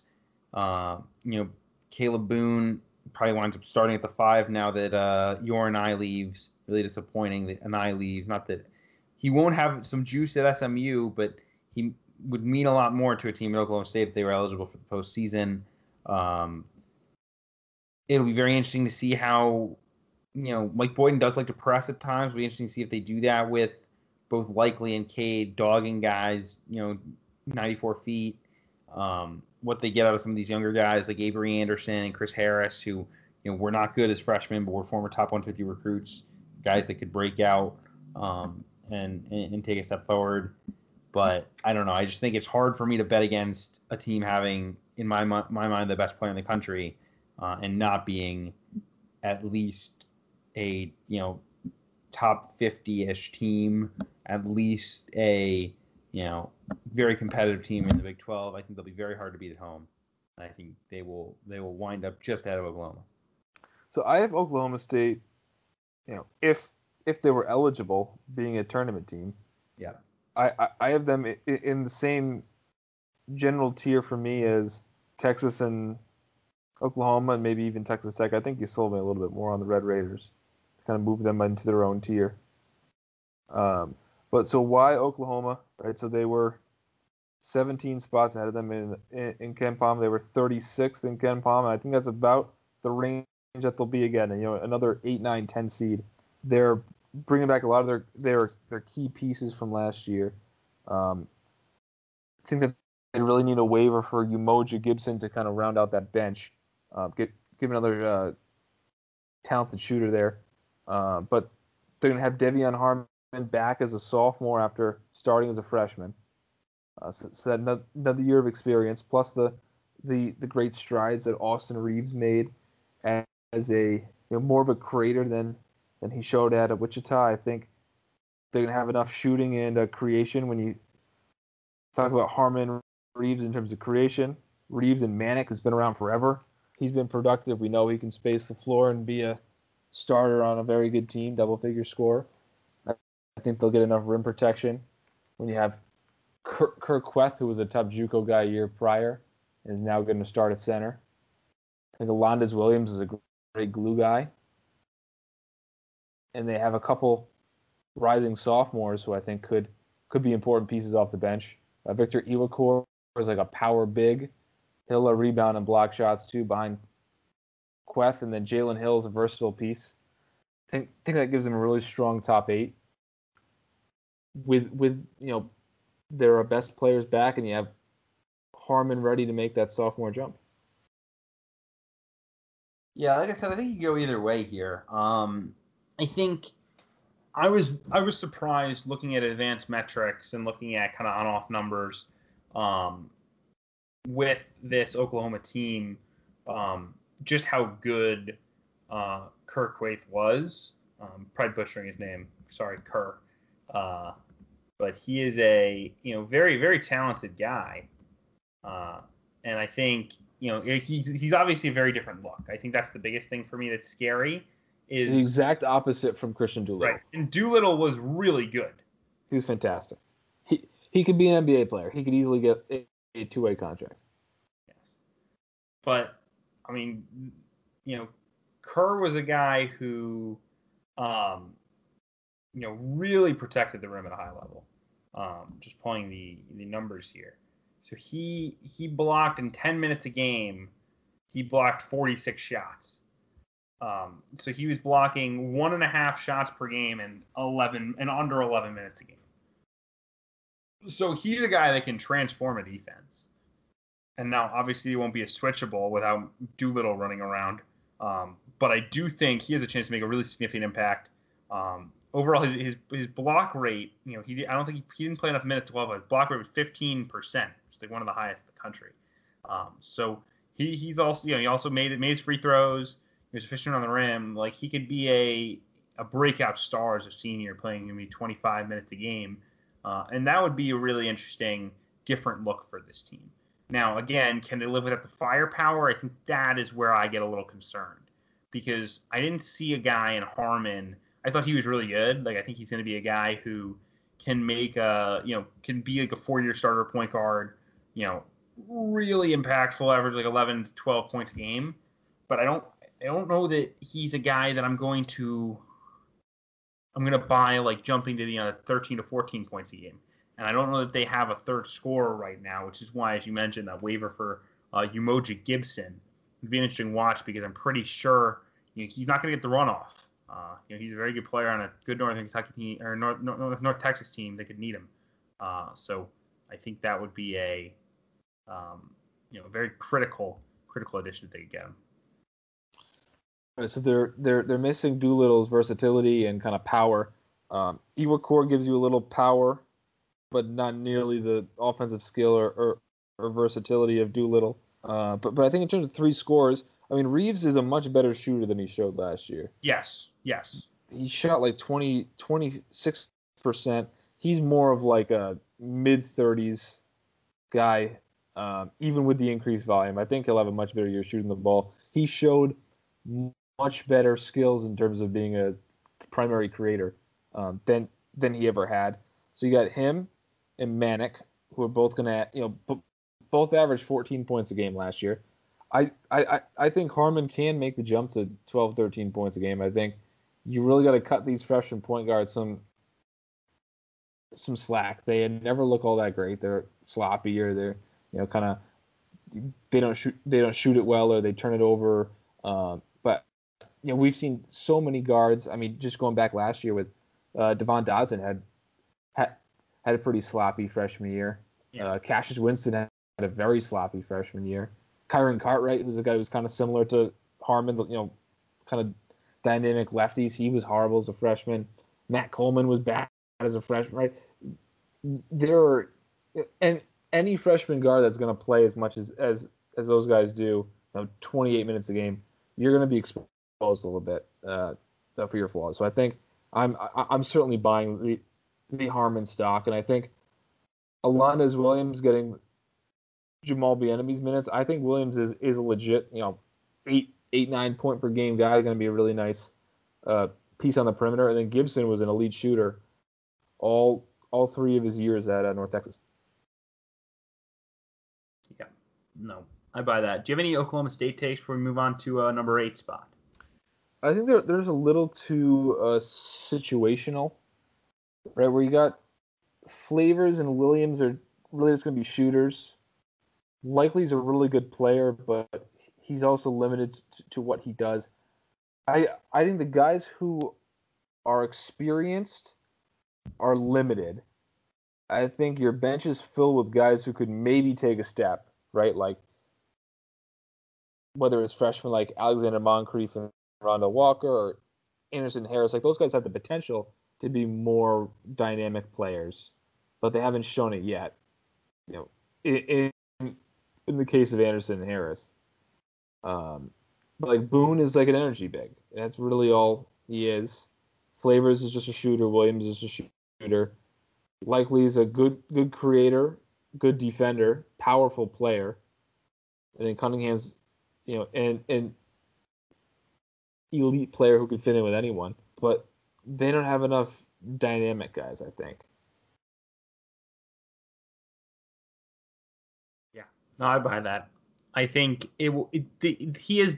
Uh, Mike Boynton has definitely built the roster entirely around like, okay, here's Cade Cunningham. Let's surround him with like role players. Right. Which there are not that many pl- players who are good enough to do that with. Carson Edwards Cade, is one. Right. I think Cade might be though, and I also think you have to be careful with that because Purdue role players were terrific role players. They were terrifically, very well right. coached team. And right. Carson Ryan wasn't like an Cline, elite, elite player. He was just an elite scorer. Right. Ryan Cline is much better than Ferron Flavors and Bryce Williams combined. How dare you hate on my man Ferron Flavors? How dare you? All right. Are, are we off to the NIT tier here? Yeah. Yeah, let's do it. Is that that Iowa State for you? Number number eight? Yeah, I've been going back and forth between TCU and Iowa State. Um, I currently have Iowa State at yeah. at number eight. I think what separates them from TCU is they got more proven scoring. I think Tyler Harris and Rasir Bolton would both be maybe the leading scorer on on uh, TCU. Um, we'll we'll see how they fit together and how the defense is, but both those guys can can can, can really score. Can, we, can, we stop, can we stop briefly? I just thought of something great. Yes. We are talking about um, uh, parachutes. How about Steve Prohm, Wichita State parachute? But he's not going to be good enough this year to parachute, I don't think. But he's still known as a good coach. That's true. He's got, you know, he's got, got gone to three NCAA tournaments. Was very good at Murray State. But if Iowa State this year goes like six and twelve in the Big Twelve, yes, and they are a five seed in the NIT. Can Wichita State take him? I think so. I absolutely think so. Think about like the, the, the traditional like American hire. Prohm would be better than that. He you know he was able to kind of sniff around places like Alabama, other places. I don't think I don't think it's at all crazy that that, that they would give him the job he's been screwed too with early entry between oh yeah Talen Horton Tucker and Tyrese Halliburton. I mean, I think you were kind of projecting Hallie at this point. But. Definitely when you enrolled them. Maybe yes. not after U19s last year, and, and you know, kind of his how how the metrics loved him as a freshman in that smaller role, but yeah. So they got the the, the two scoring guards and Harrison Bolton. They have a, a really good shooter on the wing and Coleman Lands. But, can, we, you know, can I pause you again? Sorry. You don't think he's a good shooter, but. Well, I mean, he, he's he's a good shooter who's never been a good shooter. He, he's a shooter, but the evidence of him being a good shooter is that in 2016-17 he made 30 and 2015-16 he made a lot of threes in Illinois. We, we have two seasons of evidence at DePaul that he is a like 30% three point shooter. No, but he was he gets hit last year for there being no depth behind him. I mean, yes, but I think I think he's a good shooter. But I mean, there might not be any. They're going to play him as a good shooter, and we're going to see what happens. How about right? Right. I think he'll average like nine or ten points a game. Yeah, I agree. Um, so they don't really have an experienced kind of versatile physical wing, but they'll go with those three guards in the backcourt. And then with Blake Hinson out for the year with injury, they'll either go two bigs with Solomon Young and George Conditt. Young has been, been put in that role before. Next, I think Cam Lard uh, didn't work out too well. He's really more of a center. He's been kind of banged up throughout his career too, kind of a glue guy type center. Uh, Conditt is a very high upside guy. He can block shots. He's played well in FIBA. Um, he, he's someone who, who could have a really big year as a starting center. Um, and if they don't go with the two bigs, they'll go with a combo forward, uh, Javan Johnson, who's a transfer from Troy. Not a huge fan of the bench. It's a lot of kind of unproven freshmen. or a rotation guy coming back in Trey Jackson. Talent level is kind of low, right? With Rasir Bolton is, or I guess Conditt's your best player, Bolton's your best scorer. Uh, like, like I kind of brought up earlier, with, the patchwork with all the transfers and everything, and the kind of the overall low talent level, this is like a five or six seed in, in the NIT type of team. Yeah, I'm I'm really concerned about the defense, right? I mean, Halliburton was really impactful on that end as well, and now you're going to be, you know, now you're adding, you're replacing the, the clearest like for like that will be in terms of his minutes, be five foot nine, Tyler Harris. That's not good. That, that's a scary sight. Uh, so that's that's a concern. Again, like like you said, I like Conditt. I still think Prohm is a good coach. Like I don't he's just kind of like wound himself up into this weird spot, and he can't get out of it. You know, it's it, it, there. There's a path. It involves, you know, like the, the path here is that you run it back next year, and you add, you know, Henson, You add another transfer or two. You make a make a big, you know, recruiting win. Uh, you go from there. But like, man, like, wait, wait, what? Think, is Xavier Foster like maybe he has a breakout eventually? Like kind of stuff. I think Prohm is uh, uh, Prohm is probably a below average high major coach.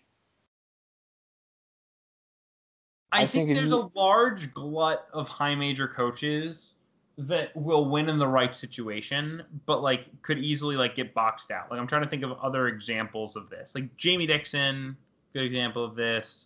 I think Shaka, quite frankly, is a good example of this. I think if you look around like like Wojo, Marquette, or um, in the ACC, like a maybe like a Brownell or a you know like a Larrañaga, like Larrañaga even Kevin Keatts. You know, all those guys can win in the right situation. Could probably assemble a team that's like a sleeper Final Four team at the best, and at worst, they they can go like 13 and 18 and uh, hear the buzz. So. Right, but few. Uh, I mean, Jamie Dixon takes over TCU and immediately, boom, turn turnaround relevant, making high NIT to NCAA tournament. Off off a program with nothing going for it, right? Prohm was given the keys from from Fred Hoiberg to a humming Iowa State program, and they were very good, right? but but he couldn't keep that that that momentum going. I think that's got to be severely penalized. He's obviously a better coach than like Travis Steele, uh, because Steele took the keys and immediately fell flat. Prohm at least had some success, but yeah, I think it's really telling that that that he couldn't um, couldn't keep the program going with all the momentum that they had and all the pros they've had recently. Yeah, I mean, I think yeah, it, it is tough. I think I really was sold on him early on. Like those first two years, I thought he did a really nice job.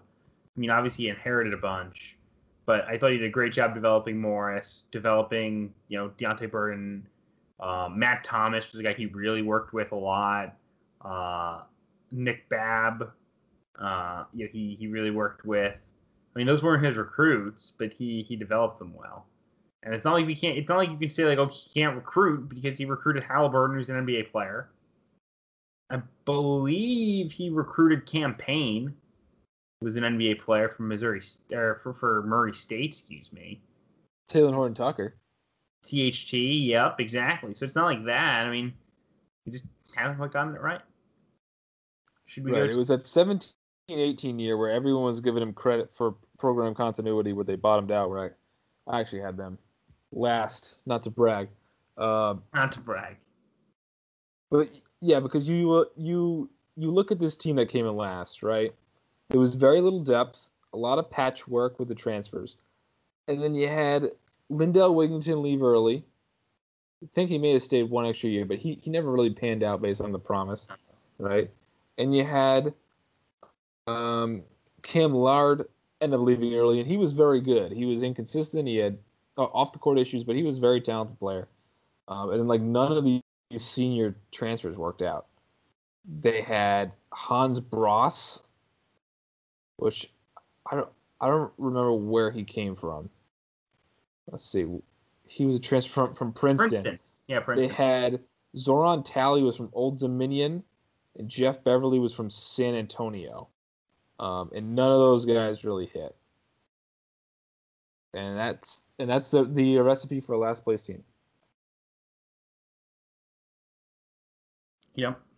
All right. Do you have TCU nine? You said. Yes, yes. Okay. Do you want to give the rundown here, or should I? Or am I up to do it? I don't remember. I think I'm up. I- Okay, go for it. All right. So the benefits with TC, right? I mean, you have a really nice kind of pick and roll duo, RJ Nembhard and Kevin Samuel. Samuel's a guy who kind of just gets forgotten about because he hasn't done anything like super memorable. Um, but he was like a fringe, you know, almost double double guy last year. Uh, and and Nembhard was was also very good. Um, I think he's a guy that also has a has another leap in him. Uh, Nembhard averaged this past season as a as a redshirt sophomore, um, 12 points and four assists. So he struggled with the efficiency. Um, so you see, so you have those two guys to kind of build it around. Um, but otherwise, it's a pretty pretty unproven group. Uh, Dixon took all those grad transfers last year to just kind of plug holes. You know, Jaire Grayer and Edric Dennis, uh, and it still wasn't really enough to lift them anywhere near uh, NCAA tournament contention, despite having Desmond Bane, who was maybe the best player in the conference, certainly top five, average 16, 6 and 4, might be a first round pick. It's really hard to get a feel for like the late first round into the second round of the NBA draft. No one has any idea where anyone's going. Um, but it is it is time for some of these. You know, this is this is kind of a similar spot to where Iowa State was, where you you recruit all these like not elite recruits, but these you know top you know top 150 guys, some JUCOs, a transfer two, and you need a hit. You know, they need you know your PJ Fuller to take the jump, where he averaged six points a game last year. You need you know maybe Diante Smith uh, to to do something for you. You need you know Taryn Todd and he is a redshirt freshman. You need Terren Frank. I think all these guys have to to come together. I do like um, they have the kid Kevin Easley, who, as I recall, was I think he's from the state of Indiana. Was was was was leaning like UMass, and wa- was like waiting for a high major offer. Decided to wait it out. Then was like still open in the spring.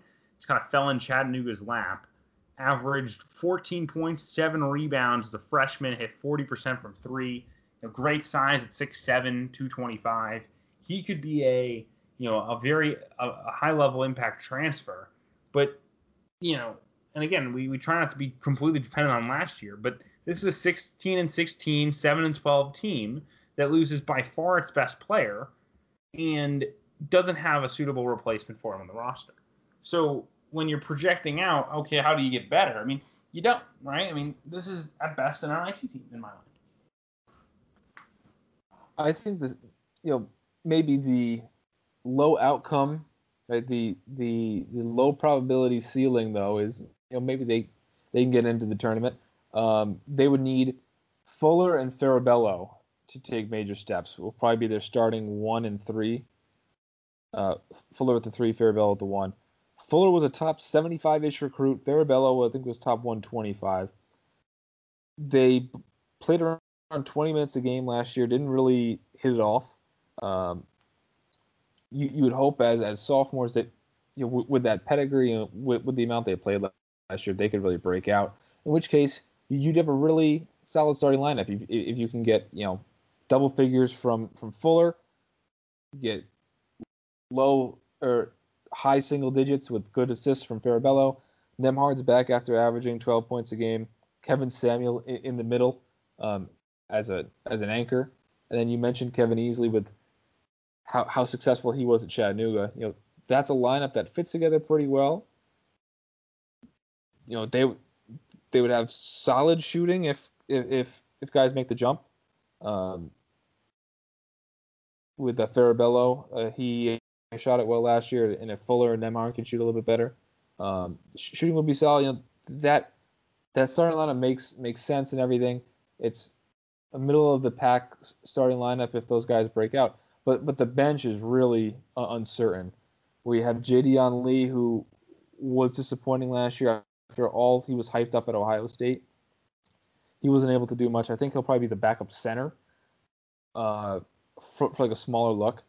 I, I really liked uh, Frank when I watched his, his high school tape. I think down down the road he's going to be a really great small ball five. Um, he, he's a power forward who can face up and shoot. He can do a little bit of everything. Uh, strong guy as well.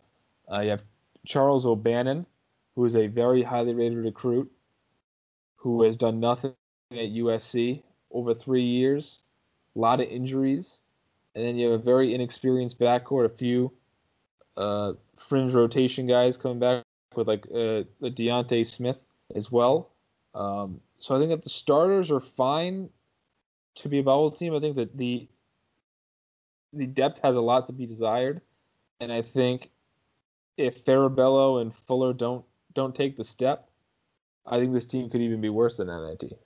I I think when you compare their roster head to head to Iowa State, I think Tyler Harris versus Farabello, I think you give the edge to Harris. Bolton versus Nembhard, I think you give the edge to Bolton. Fuller and Coleman-Lands, I think you could say Fuller breaks out and takes him. Okay. Take Kevin Easley over uh, uh, Javan Johnson, and then it just comes down to are you, are you buying the George Conditt breakout or are you buying uh, Kevin Samuel? And I think personally, I'm buying Conditt. I, am a huge fan of his game. I think being the full time starting center this year is going to do, do, do, wonders for his uh, reputation. Yeah. Agreed. All right. Last team, Kansas State, got him 10th. Do you think there's light at the end of the tunnel with some of the young guys they have coming in? But it's probably going to be ugly. Yeah, it's going to be ugly this year. Uh, down the road, they could be solid. You know, you mentioned that they have a great, great recruiting class. Kind of in a similar mold to Butler's. These are like top 150 guys. They got a bunch of them, and over time, uh, you know, when these guys are juniors and seniors, they'll be very good. But this team's best player is, I guess, Mike McGuirl. Maybe DaJuan Gordon as, as a shooter ha- has a big sophomore year. Uh, but but so they're returning four rotation guys. McGuirl and Gordon, who I think will start at the two and the three, and then two of their power forwards, Montavious Murphy and Antonio Gordon, who split the position last year and weren't super productive. We'll see how they are as sophomores. But then uh, starting center is probably going to be the UTEP transfer, Kaosi Ezeagu. Um, I I don't think he was even in the rotation. No, he was not. No. 12 minutes a game, so kind of kind of hanging on in there. Uh, but 12 minutes a game at UTEP is now your starting center in the Big 12. Um, I guess their starting point guard is going to be the uh, JUCO uh, Ru- uh, Rudi Williams, unless they just let it loose with all their talented freshmen. I know a lot of people really like Nigel Pack, who will probably take over the starting point guard position at some point. Um, and they have a shooter in Luke Luke Kasubke and a, a, a athletic wing and Selton Miguel. Uh, so that one, two, three is really solid down the road. Uh, but this year, this is clearly the last place team uh, when it, when your best player is Mike McGuirl, who last year on an 11 and 21 team averaged seven points a game. Uh, I think that speaks for itself. Yeah, I mean, I think there's a good chance that Rudi Williams is their best player. He averaged 21, 7, and 9 at JUCO. Gets really good. I think he's gonna be an impact guy. Like you mentioned, Nigel Pack. I think he should be really, really good. I we think, said that though last year about David Sloan too, Yeah. with the JUCO point guard. Yeah, it is scary. But I think it speaks to like regardless like where you're at, right? Like if you're counting on that guy to be your best player, like, you're kind of in trouble. Uh, you know, they need they need jump time from DaJuan Gordon. You know, jump you know jump time from Antonio Gordon. You know, they they need jumps from everybody. It's unbelievable. Uh, so again, I think this four man freshman class is good. Uh, I think Bruce Weber's probably got some time, but like they have a chance to be pretty bad this year. Like maybe not worst Power Five team in the country, but like, like, eh? like, mean, they'll be better than Wake Forest, and they'll be better than maybe Boston College, and they might be better than like Washington State. But Vanderbilt, maybe. Uh, who? Vanderbilt, maybe. Yeah, yeah, probably. But they're not better than Northwestern, roster wise. If they are better than Northwestern, it's going to say a lot about Chris Collins. So, it's Right, like and this team, this team went 11 and 21 and is losing its three leading scorers, yeah, yeah. including one who's a fringe NBA guy and Sneed, and the other one, Cartier Diarra, is off to Virginia Tech. Yep. They need. I don't know what what they were doing this offseason. Well, it, Why aren't you taking? I mean, all these guys out there you could take. What are we like? What what are you taking? Kaosi Ezeagu, the mid year mark. Like what are, what are- what are we doing here, folks? Like right, you there's need some be- sit out transfers. there's going to be 20 guys better than him you can get as a grad or an immediately eligible for other reasons. What are we doing? And it's just a waste. It just that's just a set of scholarship on fire. And then the guy who was supposed to be their starting center, Levi Stockard, who's a three year rotation guy, he's off to VCU. David Sloan's off to potentially start on a better team at East Tennessee. It's kind of funny. Makol Mawien started for three years for them. I mean, they're in they're in rough shape right now. Very much so. Very much so. Again, they just need they need they need you know Nigel Pack to be Barry, Barry Brown. You know they need they need Barry Brown or uh, you know one of the one of they, they need these dudes to to turn into not just good but like four year starters. Hope for the best. All right, big picture time. Um, six bids, five to six. I think if Oklahoma State is eligible, I think that they get seven. If not, they'll get six. I'll buy that. which is kind of cool because last year they were- the league was down, but the, the way that your league ultimately gets the down stamp down stamp right is poor tournament play. But without the tournament, it kind of flew under the radar. Now, after the down year, they're back up this year.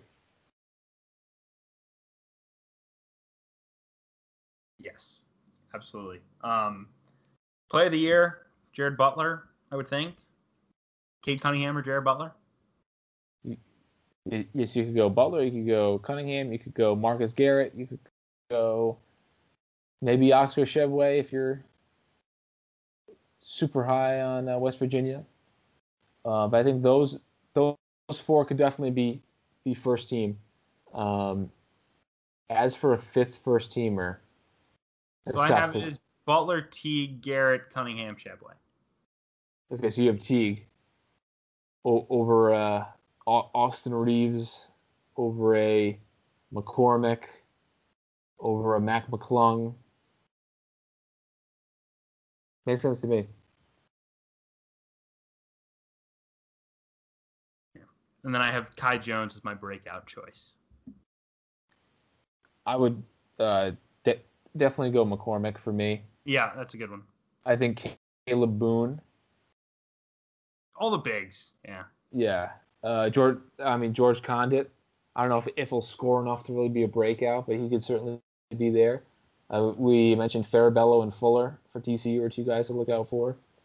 Um, Texas Tech, uh, uh, Terrence Shannon could uh, break out certainly. Uh, West Virginia is probably not gonna have a breakout with the, McBride. the yeah uh, yeah uh, a McBride, but every you know they have they have most of their core coming back, so none of their like bench guys are gonna break out. But I think I think uh, McBride takes over that starting spot fr- from McCabe. He was already playing more minutes from uh, from him anyway. Yeah, so I guess he's yeah yeah. So the Big Twelve has a, a lot of breakout candidates. Yes. And then lastly, um, we kind of mentioned this already throughout the podcast, but like coaching stability, long term, like this year, I don't think there's a ton of movement to be had.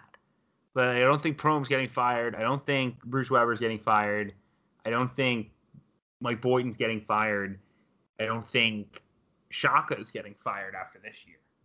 But I also think You have Bill Self, who could kind of bounce at any time, especially with you know NCAA sanctions hanging over. You have Chris Beard, who will be highlighted for every big job until he leaves Texas Tech eventually, but he might not ever leave Texas Tech. Kind of left it there. You have Shaka, who's not like stable at all. I think Boynton's a guy that, quite frankly, will you know start feeling heat eventually. Like it hurts not to be able to like just check the NCAA tournament box this year from that perspective. I don't know if he's a bad coach. He just hasn't done it yet. We mentioned Prohm. Lon Kruger's an older guy. Bruce Weber, even. I mean, how old is Bruce Weber? He got the white hair. Probably probably younger than I think, but like Bruce Weber is 64, and Lon Kruger is got to be 70, right? Lon Kruger is 68. So, you know, both of those guys are probably done in the next five years. So, there's a lot of coaching turnover coming in in the next three to five. It could I say not as much as the ACC, which is going to be un, unrecognizable soon. But, but I think you're definitely right. It, I mean, Shaka's got to get out of there, right? But then you, mentioned with the football buyout and everything. Kruger's 68, but we're seeing guys coaching their 70s, mid 70s. Larry Brown how, was like 80, right? at SMU. Boeheim's getting up there at Syracuse. So what you know, uh, Kruger could could coach another five, six years. It's, it's going to be really, really key years for Shaka He's Smart. ready. Kruger's ready to ready to bounce. You know, this is like the time in his every tenure. All right, I've been making the tournament. I'm not going any further. All right, got to find. Uh, maybe he'll take the Paul. You know. Wichita State. Just, parachute down and be the old guy coaching Wichita State. That'll be a good one. Absolutely. I don't think he's going anywhere, but it is the Lon Kruger recruiter mold. He's been here too long. You think if Oklahoma State doesn't have a tournament caliber team this year, that uh, Boynton's gone? After this year, no, unless it's like an abomination. I think again you have to consider Corona. Now, obviously, right. obviously, I mean, I think we've seen like te- uh, Tennessee like just fired its defensive line coach in football, which, uh, and then and they're paying like an eight hundred thousand dollar buyout, like mid season to dump an offensive line coach or defensive line coach, excuse me. So like I think there's an indication like there will be some movement if you want to make moves, especially at big schools. But I don't think Oklahoma State's gonna be in a place where like they need to move on unless it's like an absolute catastrophe, and I don't think it will be. So I don't I don't follow football at all. Obviously, the defensive line coach has an eight hundred thousand dollar buyout. yeah. What like the eighth eighth on the totem pole? Now the defensive line coach is oftentimes one of the better recruiters, so they usually probably makes the fourth. He's probably the fifth highest salary on the staff, fifth or sixth. You would have the offensive and defensive coordinator, which usually make in the like high hundred thousands into the yeah, and the best ones make into the low millions. Um, and then you have the you know the like the top recruiting position coaches, which make good bank, usually probably like the four hundred to six hundred thousand dollars a year, and he they probably he probably just got a big got an extension because their entire staff got an extension. Uh, and then the strength coach at some places makes like six hundred thousand dollars because they're like the lifeblood of the program. The um like Alabama had this guy Scott Cochran's been there forever, and now he's uh, the special teams coach at Georgia because Georgia wanted to be able to have him recruit, and the strength coach can't recruit. This thing, this business is unbelievable. But no, college basketball salaries like pale in comparison, especially on the assistant coaches. Like I don't know what like a Jon Scheyer makes, but I do not imagine it is uh, over a million dollars. Well, that's that's a, a uh, an incredible piece of perspective right? yes, indeed. There, when you when you when you sit there and you actually think about the amount of money in college football, it kind of blows your mind, right? Like ignoring like like, like college football coaches exclusively recruit via private jet. You know, college basketball coaches do do some private jet jetting around, but they don't do nearly the amount of recruiting that college football coaches do. Like head coaches in college football never fly commercial, not even first class. At the uh, at the SEC and the Big 12 and the Big 10 level, those, those guys hop on a little little tiny plane. They hop on, you know, pop around the country and fly like four places in a day. I want to say there was something like Kirby Smart is head coach of Georgia. there's like a study that like he spent more money on private planes than like like multiple like sports' budget on the entire campus. That's incredible. It's an amazing thing. It really is. All right. Anything else, Brad, before we uh, wrap this baby up? We kept it under two hours. Unbelievable. No, that's all I have. And, and that was a, 10 teamer. And, and we were still pushing the two hour mark. But we, we did spend the 30 minutes on the other stuff. But otherwise, we might have been on uh, back to normal on podcast line. So what's next? Pac 12 next? Yeah, we'll give you Pac 12 next. Still got, what do we got? The uh, the Big Ten. Still Big got. And then do, do like an AAC plus Gonzaga plus mid major uh, whip around plus A10. and we might do like a top 25 podcast. Well, uh, you know, we have like our uh, prop bets and stuff. Oh, prop bet show. Great show. Best of the year. I've I've I've just started thinking of some. I came up with about four so far. boy. Fantastic. Uh, Well, we That's will, it. uh, We're done. yes, we'll see you next week. Uh, I'll be on the call of the football game at Ryan Field this weekend. I'm very excited. So, also, if you're a fan of, of Kevin Sweeney and you want to hear him do play by play for a football game, I will tweet the link. So, please, uh, please tune in.